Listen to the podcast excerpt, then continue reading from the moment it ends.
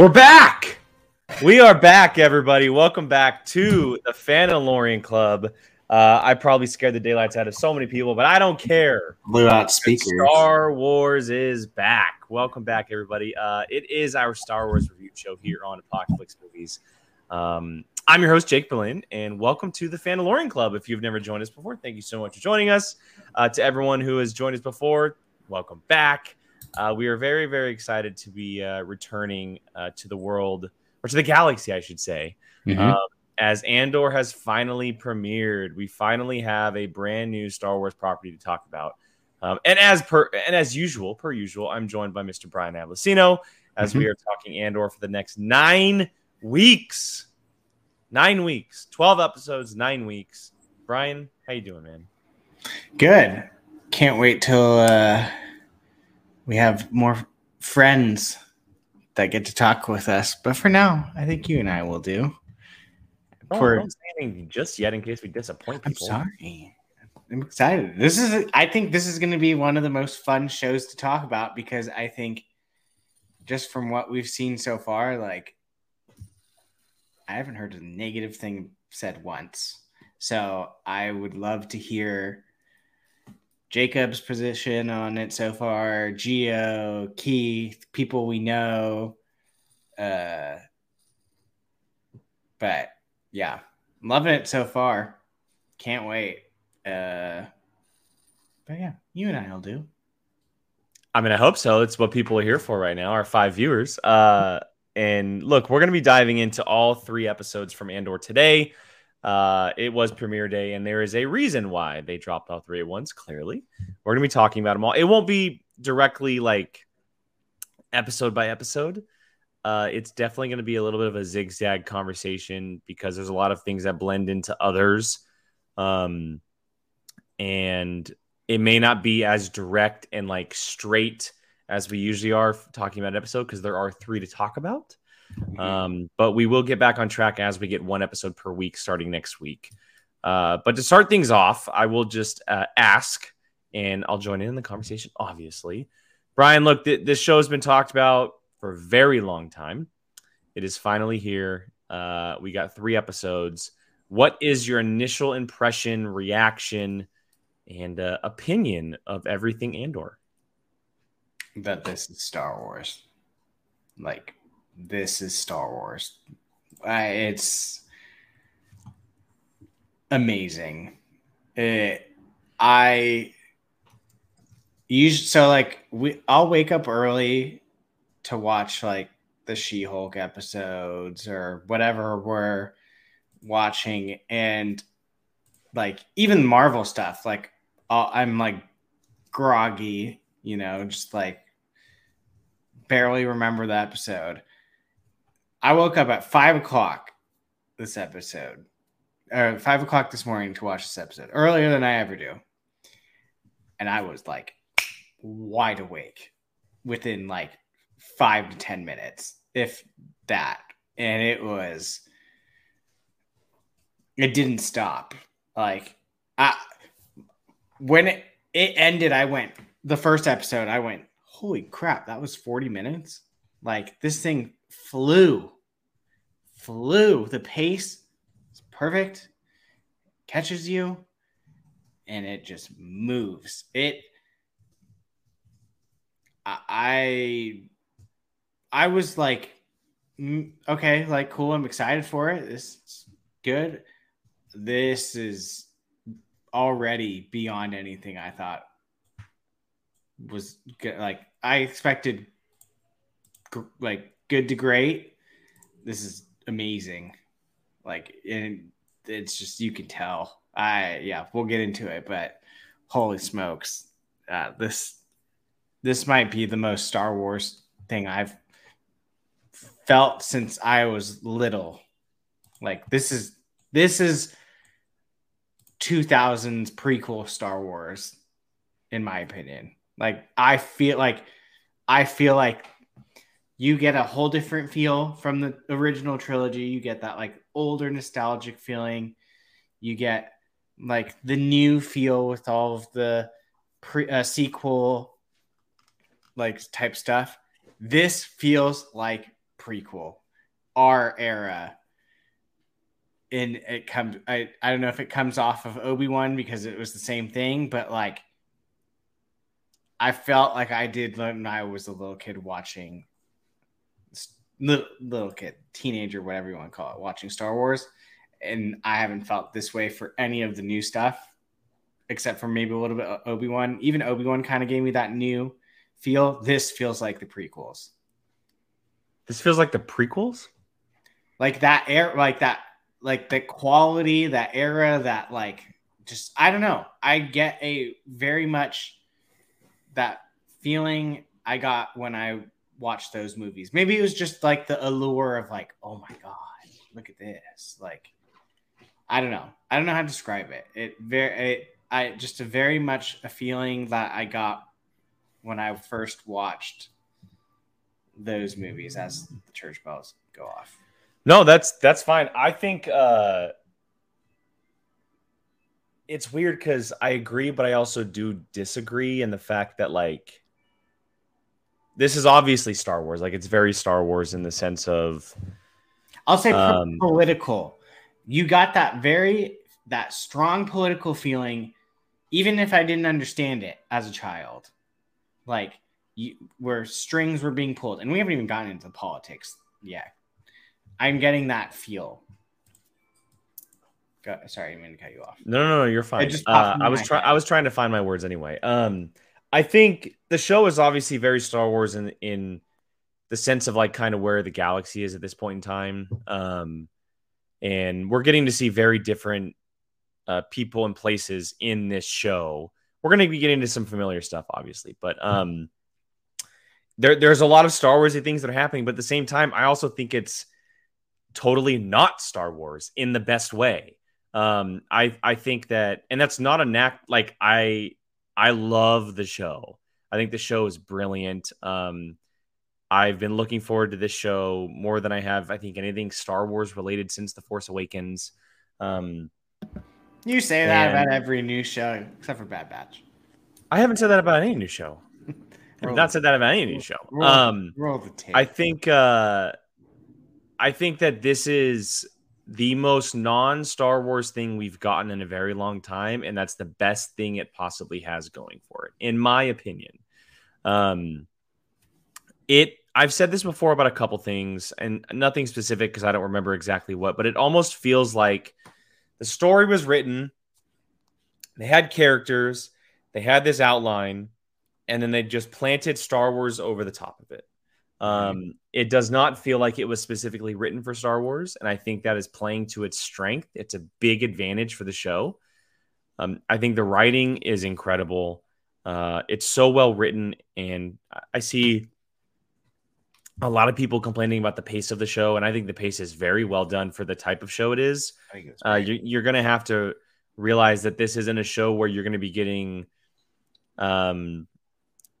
space wizards and lightsabers and all that type of stuff. This is a show that is going to take its time with certain plot lines and take its time with conversations because they are very meaningful.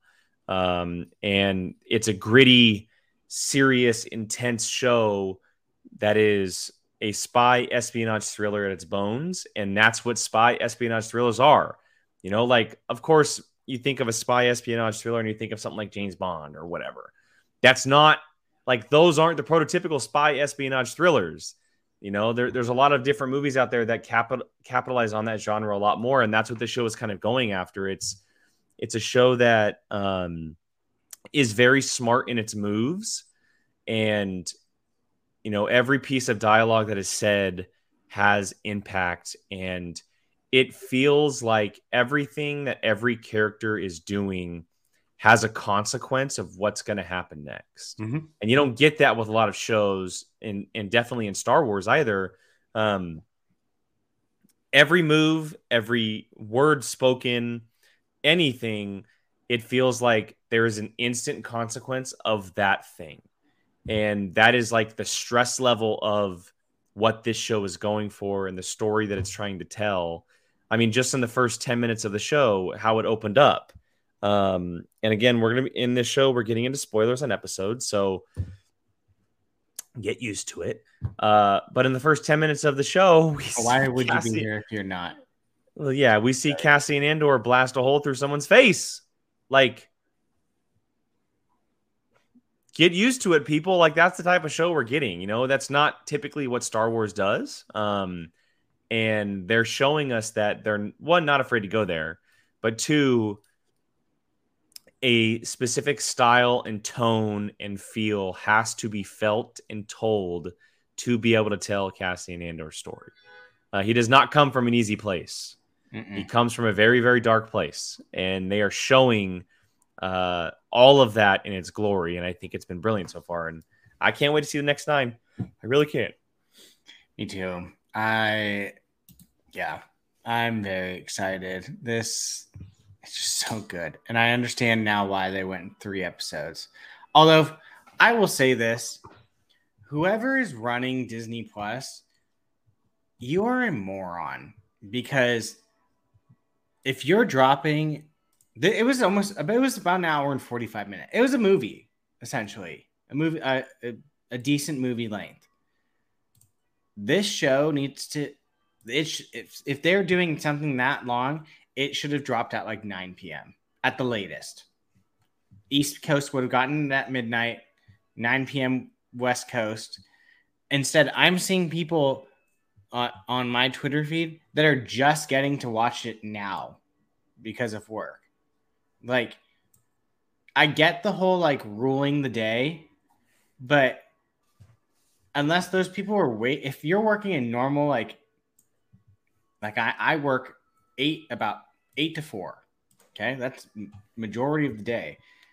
You're probably just getting it to now. If you started it at 4, you still have another half hour. Like it, I will never understand the logic of the midnight West Coast time. I mean, if you're on the East Coast, you didn't get it till 3 a.m. So I don't understand it. Little things like She-Hulk, fine. 30 minutes, okay. It's a quick watch. But I don't understand it. I will never understand their thought process behind it. Like, yeah. Like, I have friends on my Twitter feed right now that are just saying, just finished watching Andor, it's great. Well, for you, yeah, on the opposite side of the world, yeah, you guys are great. But Andy, you don't exist in this conversation. Yeah, technically, did you start watching it on Thursday? Like, I don't know. Yeah, well, America's the one that's leading. It's not America, Andy. It's America. Yeah. Anyways, that's my little talking thing. About America here, not America. America. Yeah, that's just my little thing. That's probably the only gripe I have out of this whole entire thing is the fact that, like, people are literally watching it now, and so, or like me, I had to wake up 5 a.m. to watch it. Is it worth it? Absolutely. And honestly, might be the most worth it thing I've watched, including Marvel, in the morning. Like, it was amazing. Anyways, that's not here or there. But going forward, like, I mean, it's not that crazy. It's not an almost 2 hours. No, I mean, just to quickly piggyback off, I don't think I've ever understood the midnight release in any form, whether it be Star Wars, Marvel, or any other streaming service that does it. It doesn't make sense to me. Like, I get it. It's released on the 21st. You're dropping it at midnight. But to me, and we've talked about it, I do think that television shows, the best TV show doing it right now is House of the Dragon. It's released at 6 o'clock on Sundays. Why can't it be 6 o'clock on a Wednesday night or something? Like, that's just what television is. That's just what television is to me. Yeah. But either way. Yeah. That's literally the most negative thing I have about this whole entire thing is the time. And if that tells you anything, that's great. Like, if the thing I'm complaining about the most is the time the episode came out, by all means, like, because there was nothing I don't think I can think of anything that I did not like in this show so far. Yeah. And just for everyone watching, if you guys have questions or comments or like, kind of plot points that you want us to discuss, throw them in the chat. We'll get to them and kind of guide our conversation a little bit. You are more than welcome to do that. We'll make sure to piggyback off all of those.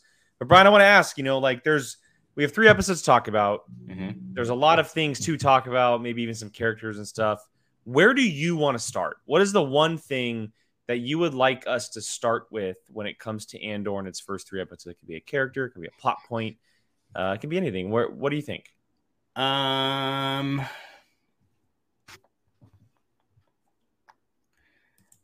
mean, I don't know if I want to hit this first, but like, why not? Star Wars is definitely not, this show especially is definitely doing some real world situations and putting it into their TV show. Like, I was talking to my coworker today that also watched it, and within these 3 episodes, like, they hit some like big like themes, real world things, like literally uprooting non-native people and throwing them into just the well-established world and just like figure it out, which happens all the time. The one that really got me, is in episode 3 where the patrol people just killed a guy and they covered it up. He ran away. And I went, oh, okay. What, you mean kill the guy or killed Tim? Tim. That's what I meant.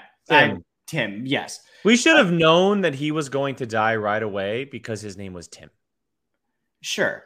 It's not a Star Wars name. No. Tim is not a Star Wars name. Yeah, that actually is very true. That is probably the least. We should have realized almost immediately, oh, this guy's not making it out. I think that literally might be the least Star Wars name out of any Star Wars name I've ever heard. Tim. But yeah.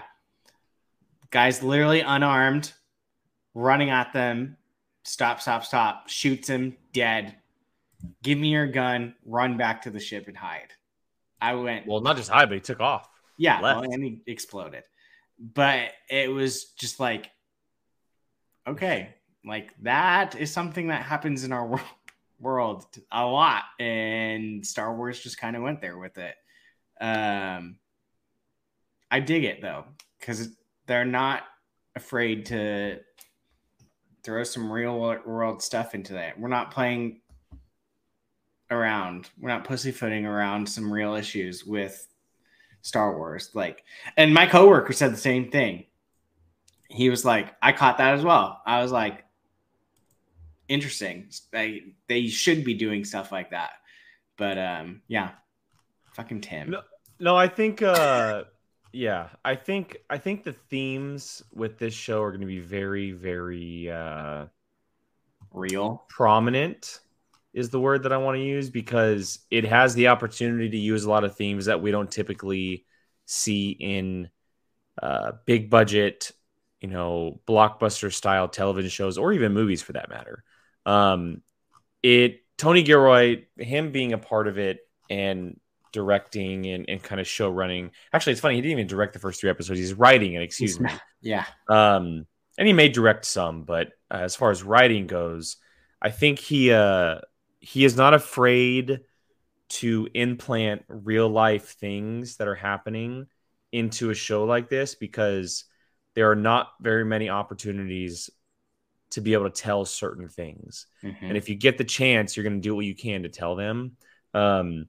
It's a very realistic world, a realistic look at Star Wars. And I've seen, there's going to be a lot of repeating from other shows and people online and stuff, but like the words that everyone is using are gritty, grounded, intense, real, raw.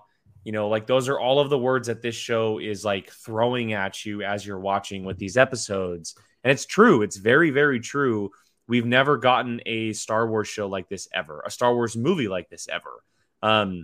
It's usually you know, lightsabers or First Order versus the Resistance or the Rebel Alliance versus the Empire. And obviously, look, I know that it's getting there because Cassian is a big part of the Rebel Alliance at some point, but it's such a ground level look at Star Wars in a small but big way. It's a very small personal story right now. And eventually we're going to get to a point where it becomes much bigger, where it becomes much, much bigger. But it's a very, very small look at what Star Wars can do with storytelling. I mean, the first three episodes took place in one town.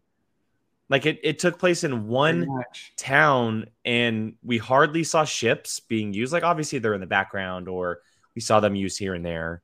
But it was pretty much in one single town for the first, what you said, 2 hours. It's basically equals 2 hours of Andor. The only time we saw anywhere other was,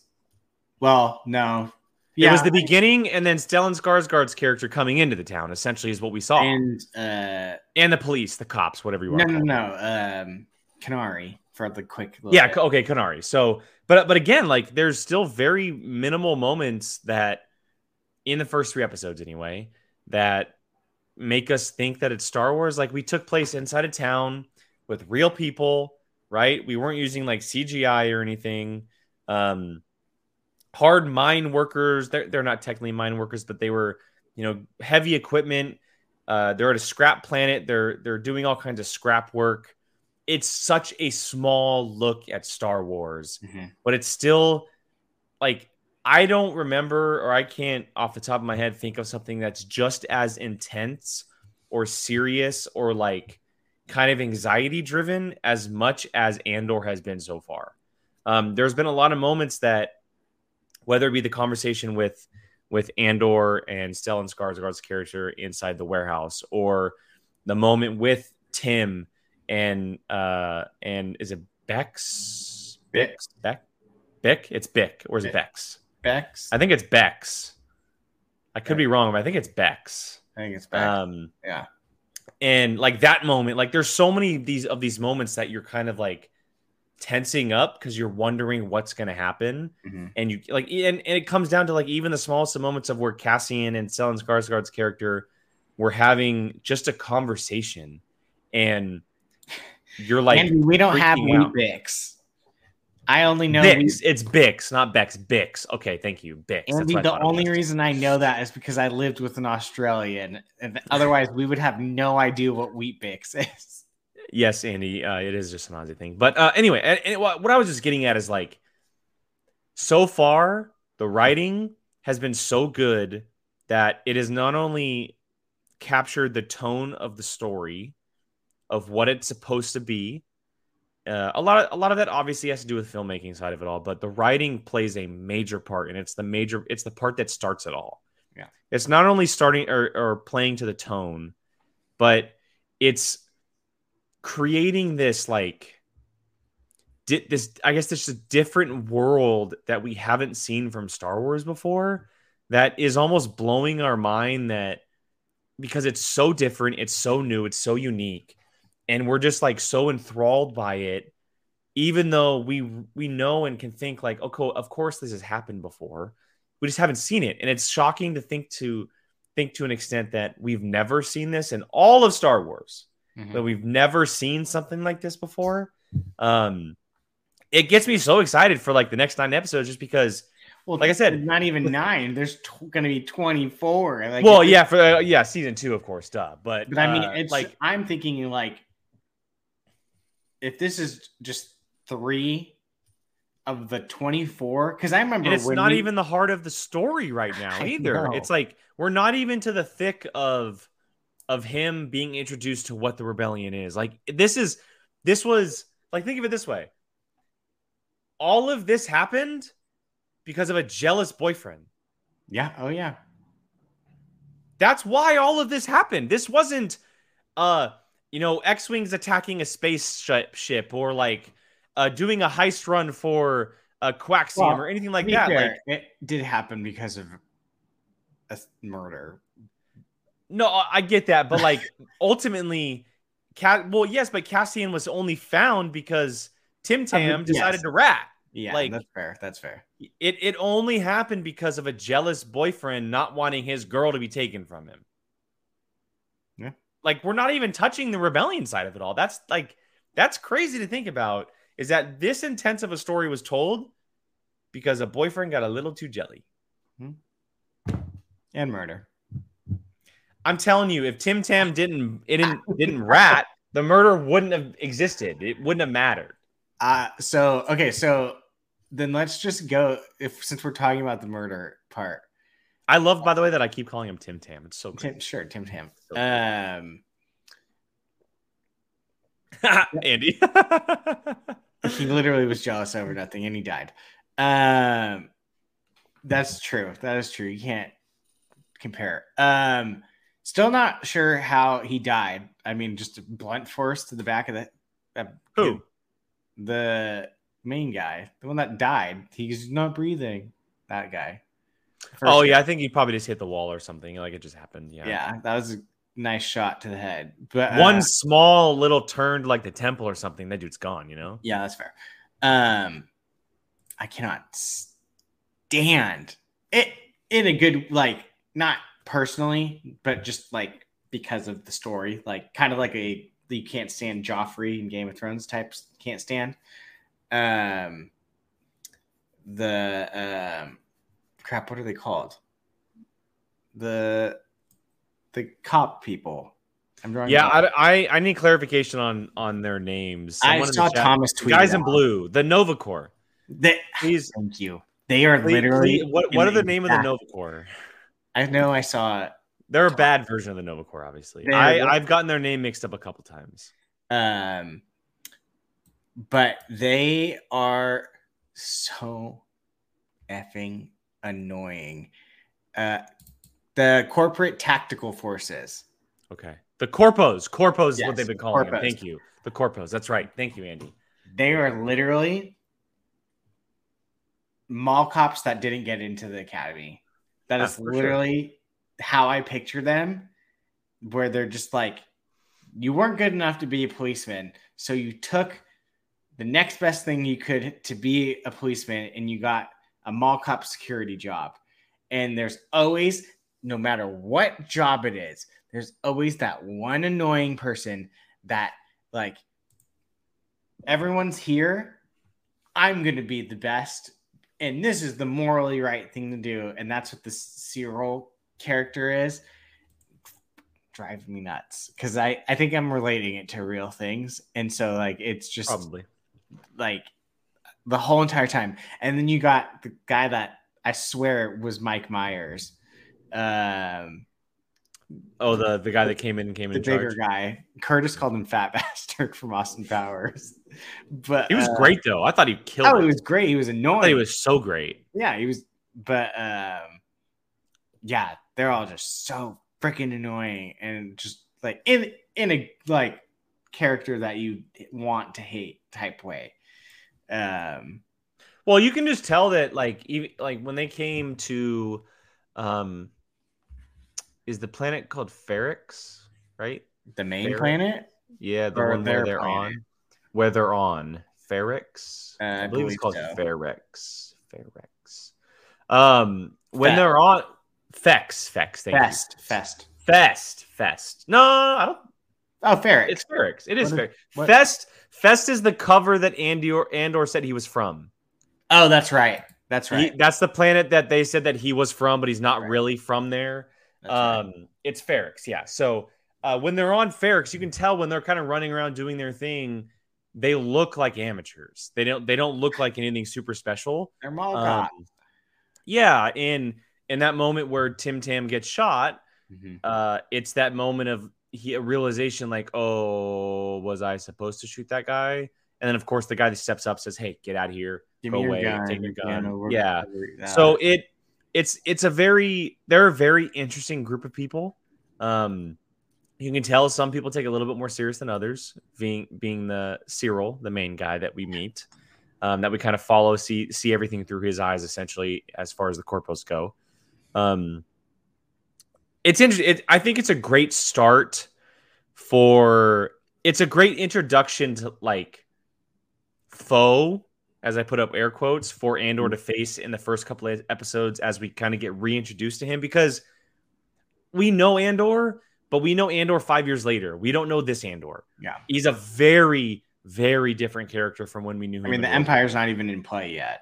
Yeah, like it's just a you should go in like thinking you don't know a single thing about anybody, because Andor, he's significantly different. Mm.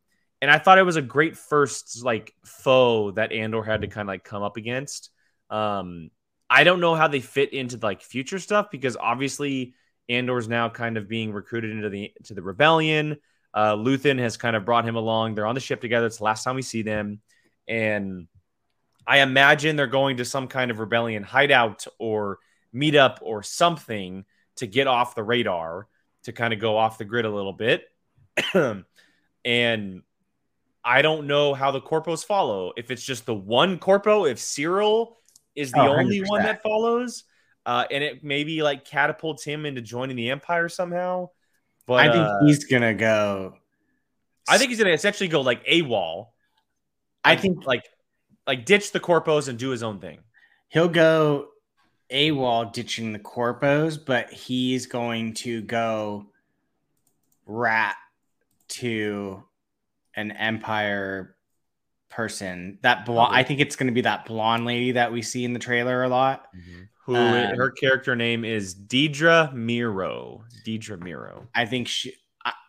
I don't know what her status is going to be. Let's just like a governor of a sector. I don't know, but he's going to be like, "Hey, there's some of this going down. I think it's part of your rebellion or whatever," and then eventually they'll find each other at some point. Yeah, I mean, it makes sense. I think logically, I mean, I don't see how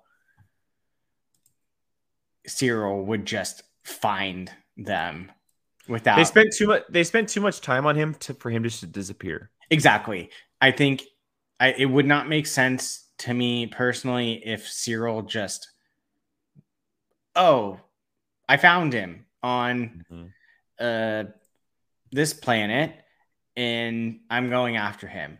However, it could make sense to me if he takes this to someone in the Empire who catches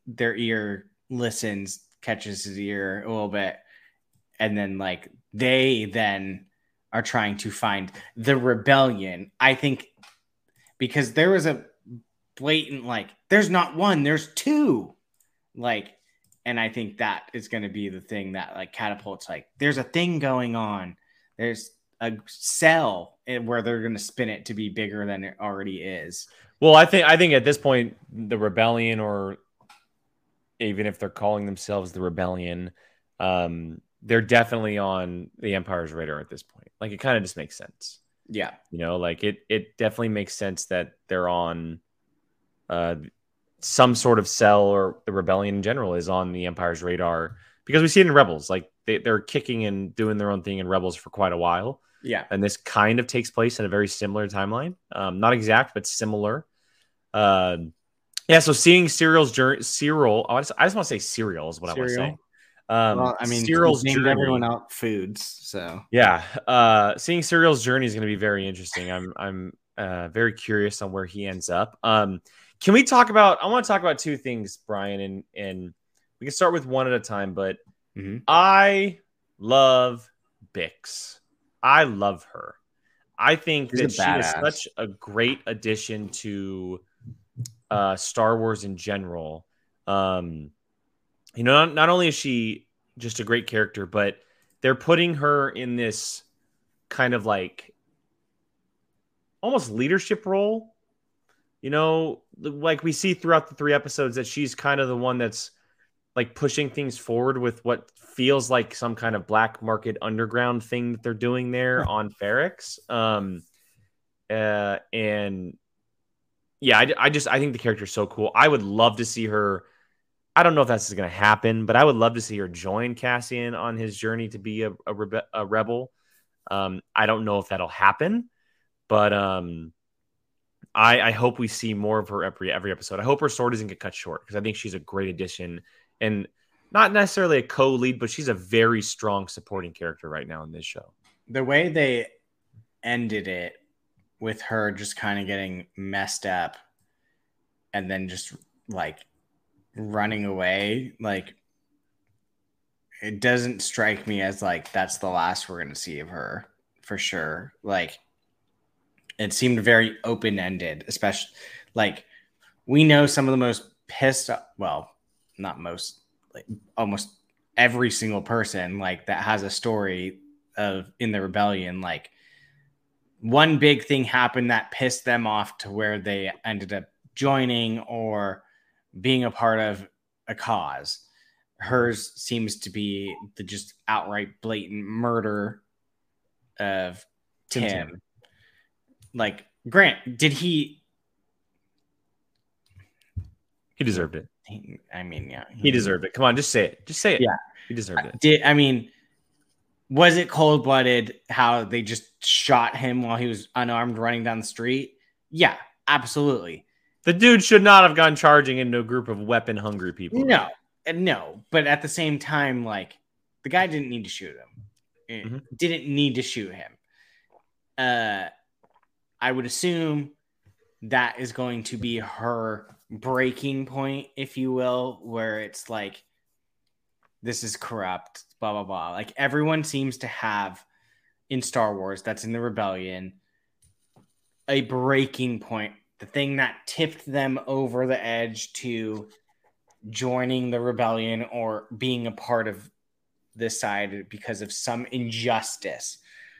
Hers will be the downright just shooting him unarmed. Not just that, but we also have to keep in mind she is the reason that Luthen came to Ferrix. Yeah, exactly. I mean, like, she already had, and whether or not she knew, like, maybe she knew, I don't know, but, or maybe she's even a part of it and we don't know, is she had a rebellion connection.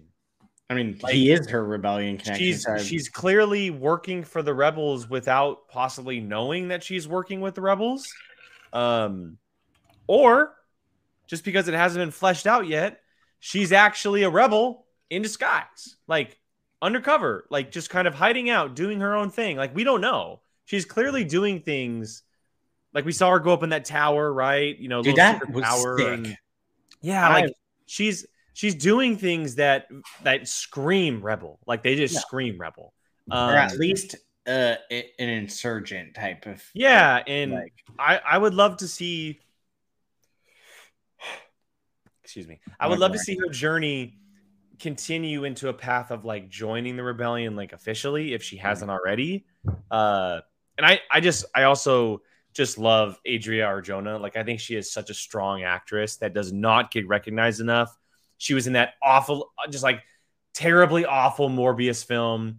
Nothing that she did wrong. She just, you know, she got casted in a movie. That's where I recognize. Yeah, she's from Morbius, but she's in a lot of stuff. She's in. Let me pull her up. Well, she's actually in a lot of stuff. Like 4 or 5 days ago, so that makes sense why she looked so familiar. She's in that movie Six Underground with Ryan Reynolds on Netflix. She's one of the 6 people. And then she was in the Father of the Bride remake. And then she was also in Triple Frontier on Netflix, and then in that Wizard of Oz show Emerald City back in 2017. No, it was Morbius that. Yeah, she definitely is someone who can be very, very prominent on screen. But I think this is the role that's going to catapult her. I think she's going to catch a lot of eyes in this show, and I hope her story is not cut short. I hope to see her all 9 episodes. I do. I want to see her all 9 episodes. So I'm looking forward to seeing what she does next. But let's talk about my dude, Stellan Skarsgård. Oh, this guy, tell me why I immediately thought you were going to go to B2 Emo. No. We can talk about him next. Stellan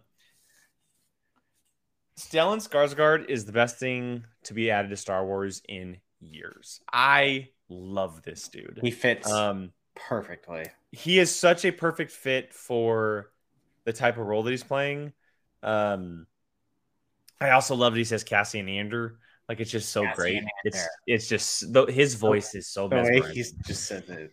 His voice is so mesmerizing. But yeah, the role that he plays is fantastic, and I'm excited to see what his relationship is like with Cassian. I'm very curious if all of the things that we learned in Rogue One, if Luthen is essentially his mentor. If Cassian learns from Luthen, and then once we watch Rogue One again, because we saw that scene with Cyril where he goes, kill him, can't keep him alive, kill him. Well, so right? And what's Andor doing in Rogue One? He's literally going around murking fools. I think so. One theme that you're hitting on right now that I was gonna bring up is it very much seemed like it started out like, oh my God, I killed one person, or killed two people. It's like, oh my God, I killed these people. What am I going to do? Like, I'm a horrible person, blah, blah, blah, blah. Like, I took a life, blah, blah, blah. You meet him, and immediately it's like, this is war, lives are expendable. And that, if you've watched Rogue One, you know Cassian is just like, the first time we meet Cassian, he kills Tivik. Exactly. Like, people just shoots him in the back. Easy. So, like, that's something I immediately picked up on was like, okay, they made it like, because he was covering his tracks. So please help me, blah, blah, blah, blah, blah. And then immediately, like, once he met him, it was just like, shoot him, shoot him, shoot him, dead. Explosion. Do you have any more of those charges? Let's blow them up. Like, it immediately went out the window. So, yes, I definitely think what you just said of like this mentor kind of like he's going to get hardened in the world of war because of this guy. And we already got rule number one and number two. Do you remember what they are, Brian? Kill or be killed? No, I don't remember. I literally have no idea. Don't talk about Fight Club. Rule basically don't talk about the rebellion. First rule about the rebellion is don't talk about the rebellion. Yeah. Rule number one is don't carry a transmitter that can be tracked. Yes. And rule number two is always get your exit on your entrance. Yep. I'm telling you, Stellan Skarsgård is the man. Yeah, he's so good. He was born in the Star Wars world. He was born to play this type of character. Mm-hmm. Like, no force, no bad guy with connections to the Empire. No, he is a hardened rebellion asshole. Like, just like he was meant to play Selvig in the MCU. I could beg to differ on that one. You don't like Selvig? I think he could have been used as a better character, but I mean, dude, he was like the catapult of the Avengers movie. Yeah, but anyone could have played. I mean, he didn't do anything crazy, like as big as this actor is. No,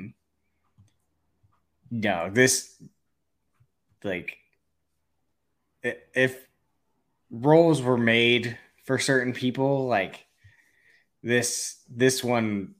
It almost feels like, okay, here's Stellan Skarsgård. Make him a perfect role and we'll work around him. Not like, hey, we made this character. Who can we find? It almost felt like it was like, here's him. Let's make the perfect role for him. And this is literally the perfect role for him. I don't think I could see him as anything else other than this like gritty, murderous a-hole, like, it's perfect. And from what we know of how Andor is in Rogue One, it fits. Like, I don't even see more. I'm like, yep, I understand. Like, it makes sense. I agree. Question from Gordon here. Do you think Luthen will survive until the end? No. I'm starting to think Andor's going to be one that kills him. You think? I mean... Can you imagine? I don't think Andor is going to kill him. I think he'll be. I'm just thinking like in the like shock factor of like betray, like something maybe like he just Like, it'd be too solo-y for me. Oh, that's true. Yeah, Solo, but it does kill. Solo kills Beckett. Like, that's true. Yeah, obviously, like, never say never, but that'd be very solo-ish. Obviously, I just don't see like the Empire. I would be kind of disappointed if the Empire takes him out. I don't know. I mean, why would you be disappointed? It's kind of what happens to a lot of people. Like, I would like to see, like, if he's gonna go out, I need to see like something like, I'm just like, damn, I don't want to see like, go, I'll protect you. Like, I want to see like, and it's just kind of like, we've already seen how Rogue One ends. They all die in a blaze of glory. Like, I don't want to see him die in a blaze of glory. I like something that would shock me. Like, I mean, I feel like it's kind of hard to imagine that Stellan Skarsgård's character would just be roaming around after this. Like, he seems like he's full into the rebellion. And if the, like, a synonymous, like, like Mon Mothma rebellion, like, you associate immediately like that. And I feel like he's going to be one of those characters that you're going to immediately now associate with the rebellion. And it doesn't make sense to me that he wouldn't be anything forward. Like, what? So I think he's going to bite the bullet at some point. I think so too. I don't think we'll see him in season 2. Oh, you think he's going to die in season 1? Mm-hmm. I see. I think he makes it to season 2. Because what we've been told about season 2 is that it's 12 episodes, and every 3 episodes is essentially a 1-year arc. It's 1 year, jumps a year, etc., etc. So there's 4 years told in that time frame, which makes me believe that with this one telling an expansive story that can take place in a certain amount of time, there's more than likely the chance of him dying now than it would be later, because it wouldn't be as impactful in just a 3-episode arc. I could be wrong. I could very well be wrong. And I don't want to see him go. Trust me, because I love the dude. I think right now he's my favorite part of the series. Like, he's legitimately my favorite part of the series right now. No, I don't disagree. And I'm really excited to see what happens to him next. I do want to get to a couple things in the comments, because John Pedro asked, and then Andy kind of picked back up on it. John Pedro asked, Andor becomes Fulcrum, right? Now, I don't believe he's ever an official Fulcrum, but he works for a Fulcrum. And Andy, I know that you're big on this, so correct us if we're wrong. He never actually becomes like a title Fulcrum. And I haven't read every single book out there, but I know of the 2 Fulcrums that we know of are Bail Organa and Ahsoka. I don't know of any other Fulcrums personally. I'm not caught up on all the books, comics, etc. So there might have been more announced. Brian, do you have any other thoughts on that? I mean, I have a feeling they're just going to kind of be like, he was a Fulcrum. Just like kind of throw it in somehow at the end. But Kallus was one too. Yes, duh. Yeah. And Rebels. Yes. Obviously. Yes. Thank you. I think they're going to find a way to like make him one, but it's not going to be as like prominent as the 3 that we had before. She's ready for you to be done. Yeah. Yeah. I don't think he's going to be. Well, no. I was gonna say I don't think he's gonna be as namesake as the other ones, but he definitely would be by the end of this. I don't know. I mean, time will tell, and the weird thing is if they were to ever drop the Fulcrum name in the show, only the hardcore people would know what it is. It's not something that's known. You have to like watch. You would have to do a full explanation of what Fulcrum means and like what it is. And I mean, because even in Rogue One, like we didn't know that Bail Organa. It was never explained that Bail Organa was a Fulcrum in that movie, but we knew because he was obviously a part of the Senate, working for the rebellion. Like. You'd have to be an animated watcher, not a casual watcher. Yeah. Gordon again here. Do you think we might get Ahsoka eventually? No, she's not showing up in this. Absolutely. No one from any of the new stuff is going to be in this. Yeah. This is as real. You're not. This is my hope. I hope we don't get a single lightsaber. No, I don't want one either. I hope we don't see anything that's absolutely pure Star Wars. I want exactly what these first three episodes have been showing. I think the biggest, that's what I hope. The biggest thing, maybe a name drop. Mm-hmm. I think that's probably where your big you're not gonna get freaking Ahsoka showing up. You're not gonna get a lightsaber or stuff. You may get, I think the most logical thing would be something along the lines of my daughter Leia is on top of it. Something along those lines, where it's you might get a name drop, or where you're maybe a scene where Bail is saying something where it's yeah, I remember Chancellor Palpatine and was very close with a Jedi named Anakin Skywalker, something like that, where you're just oh shit, some where you catch that, but it's not gonna be a character showing up. I hope we get none of that. You don't want you. I mean, it makes sense to me, hearing him be my daughter Leia's in the Junior Senators or something like that. Something well, like what, that. Who says Bail Organa is going to be in this though? He's for sure going to be in this. I don't. I mean, maybe there's. I mean, I don't know if it's been confirmed out there. It might be. Now, here's. I would love for us nerds to get a name drop of Ransom Casterfo. Give me that. I'll my mind. Ransom's a long ways off. It's a long ways off. I'm just saying something like that. If they want to drop a name from a book or something like that, one of those type of characters, sure, give me one of those. That's not going to change the outcome of my story. Luke Skywalker showing up would in something like that type of. I don't need the flash and awe of oh, this character just showed up, mm-hmm. just for to show up. Yeah, but if they want to throw Palps on a hologram from a Senate thing, okay, that I can deal with, but it needs to make sense. It doesn't need to just be Ahsoka or something like that. Darth Vader, no, I don't need that. I'm good. Keep this grounded, revolving around these characters. Yeah, keep it where it's at. It's been doing great things so far, so just keep it where it's at. Yeah, I don't mind. I don't mind a name drop though. All right, Brian. Last thing that we could talk about before we head out of here is the flashbacks. Big part of this show so far. Talk about little B2 Emo.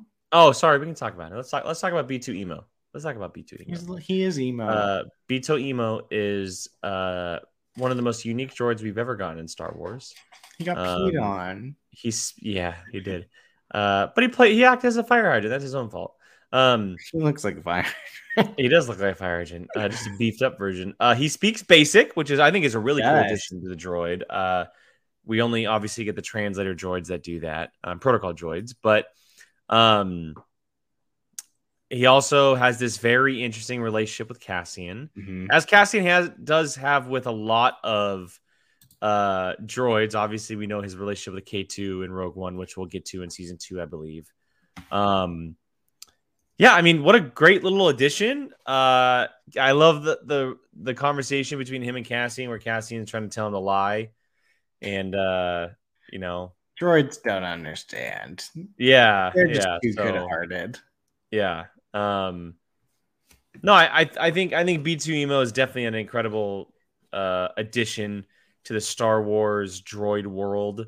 I can't wait to see more from him. I hope we get to get a lot more of him, because right now, obviously, Cassian's leaving and he's left on the planet. So I do hope we get to see more of him. So I think you will. I think he might honestly be in more flashbacks. Like, I think he's going to be a flashback person, because I think you're going to get a lot of, I mean, we saw when Cassian got, which we can segue into, when he got picked up off of his own planet, B2 was there when he was in the ship, and he was all sparkly, shiny, new. So I think he's, because it, I don't know about you, but it seemed like we weren't going to probably see his adopted mother anymore. Like, that might be it. And it just kind of like goes from there. Like, the flashbacks, like that, those two characters will probably be more flashbacky than going forward. Do you think we'll go back to that planet? I think there's a chance. It depends on where Bix is. It depends on where she is in the storyline, if she's leaving the planet or not. As far as Cassian's story, I don't think Cassian's ever going back. It really just depends on how much they're going to tell a story with Bix. I do think that she'll probably leave the planet, or at least lay low elsewhere for a little while. His adopted mother? No, Bix. Oh, sorry. Yeah. But I do think that as far as the adopted mother goes, which is Maarva? Maarva, yeah. It's Maarva, yeah. Who is played by Fiona Shaw, and she is great as Maarva. I think that what you're saying about her being a prominent source for the flashbacks is probably true. I hope we get flashbacks every episode. So far, I'm really digging the flashbacks. I think it's a very interesting idea, and what an incredible, incredibly interesting backstory to tell for Cassian. It's a, like, he comes from this very interesting world that we have no idea about. Like, there's no adults around. They don't speak Basic. They speak a different language. It's a very primitive species. Yeah, there does not seem to be... It seems like a very... What's the term? Primitive? Primitive. Like, there's no technology. Like, they were, like, in awe of that ship crashing into their planet. Yeah. No, it's... I'm extremely interested in that. I'm a little interested. There was also like a little bit of like Kenari, like kind of almost like. Yeah, well, I'm interested. Obviously, we heard that there was a mining disaster, and we get a shot of the mine in the flashback of kind of what it looked like. I'm interested if we ever go back to Kenari, because he's obviously gone, right? He left. He's with Maarva. They took him. He was knocked out cold, and she didn't want to leave him there. And it almost feels like, because at the beginning of the episode, Cassian was looking for his sister, which now we kind of know that it's his legit sister. It's not some agent or something. Yeah. He's actually looking for his real sister. And yeah, I mean, it's all interesting. I would love to go back to Kenari, because it's a very unique, intriguing world. But now he's with Maarva, and like that story, obviously, to where he is now, it might be a little bit more important. So I mean, she literally got abandoned on the planet, not to her choice. Like, I mean, it's not like Cassian had a choice, which is probably not going to even be his name probably by the end of this. I think there's 100% chance that you will be stepping back on that planet at some point. Kenari. Do you think he steps back? He steps back as an adult. 100%. You do? Oh yeah. I don't think. Yeah, I don't know for what reason, because the sister is clearly not on the planet anymore. Like, she got off. I think that they'll meet off planet. Yeah, but I think you will step back on that planet, even for a second, something quick. I think so too. I mean, I think Kenari is a very interesting idea. And I think it has a lot of possibilities. What an interesting way to tell a story of like a primitive human species, essentially, that gets like all of this. Well, it's sorry. The planet is called Kanar, but the species is called Kenari. Yeah. That's why we keep saying Kenari. Sorry, Gordon. Yes, you're right. It's called Kanar, but we're saying Kenari. We're talking about them specifically. I love the idea of like a species being awoken to a new world in the sense of like technology and everything. And I well, it's not. It is extremely rare that the humans are the ones that are. Well, I think there's a uncivilized. This isn't a spoiler because it was the opening scene of the official trailer that we got a few months ago. But there's a scene of what looks like Kanar, and a Star Destroyer comes flying over the top of them. So, it obviously it looks like we're going to be going back there in some capacity. So. Yeah, I'm interested. I'm very intrigued. Look, the show in general has been fantastic so far. 3 episodes, they're awesome. I'm probably gonna watch them at some point over the next week. I think I'm gonna rewatch it again after. It definitely, it's definitely a great start to this series. We have 9 episodes left.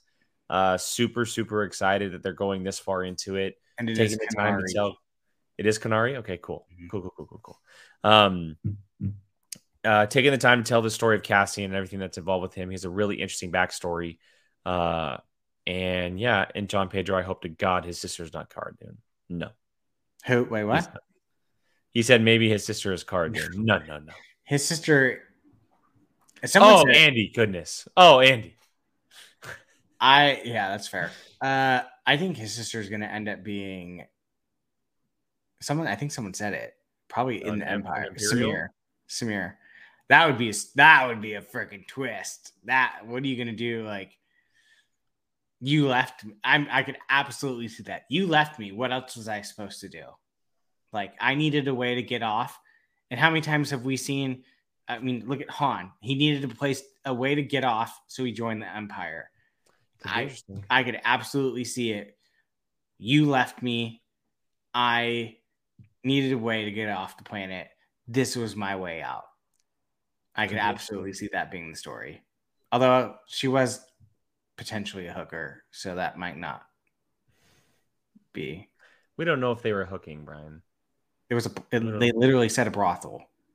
Oh, okay. Fair enough. Yeah. All right. Before we get out of here, we do have a Streamlabs sent here by one Theril Unfiction. Thank you, Theril, so much. He said, besides the Blade Runner's theme, Andor is basically a 1939 French man finds decoder box to be rescued by older British man from Axis forces. Notice 2 aliens nervously sit in the back of bus due to fear. Is Andor tribe like Incans with blowguns? Yeah, I think so. Yeah, they're definitely like any primitive species for sure. They're definitely primitive. I mean, yeah, they were going up against people with a literal ship. That flies through space, and they killed him with blow darts. For sure. No, I agree. All right, Brian, any final thoughts before we wrap up here? I'm very excited for the show.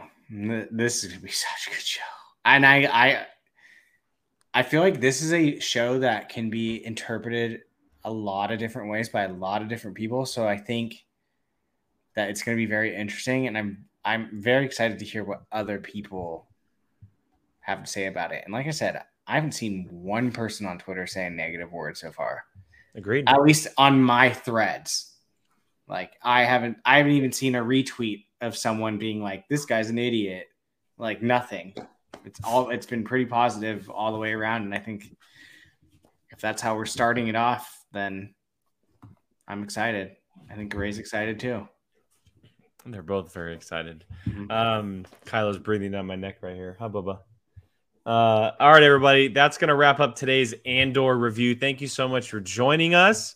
That is the first episode of the Fandalorian Club. We are back reviewing Andor. And we'll be here for the next 8 weeks, excuse me, being that we reviewed the first 3. Oh, no. 1, 2, 3. No, 9 weeks. I'm sorry. Yeah, 9 weeks. So it's 10 total weeks. I apologize.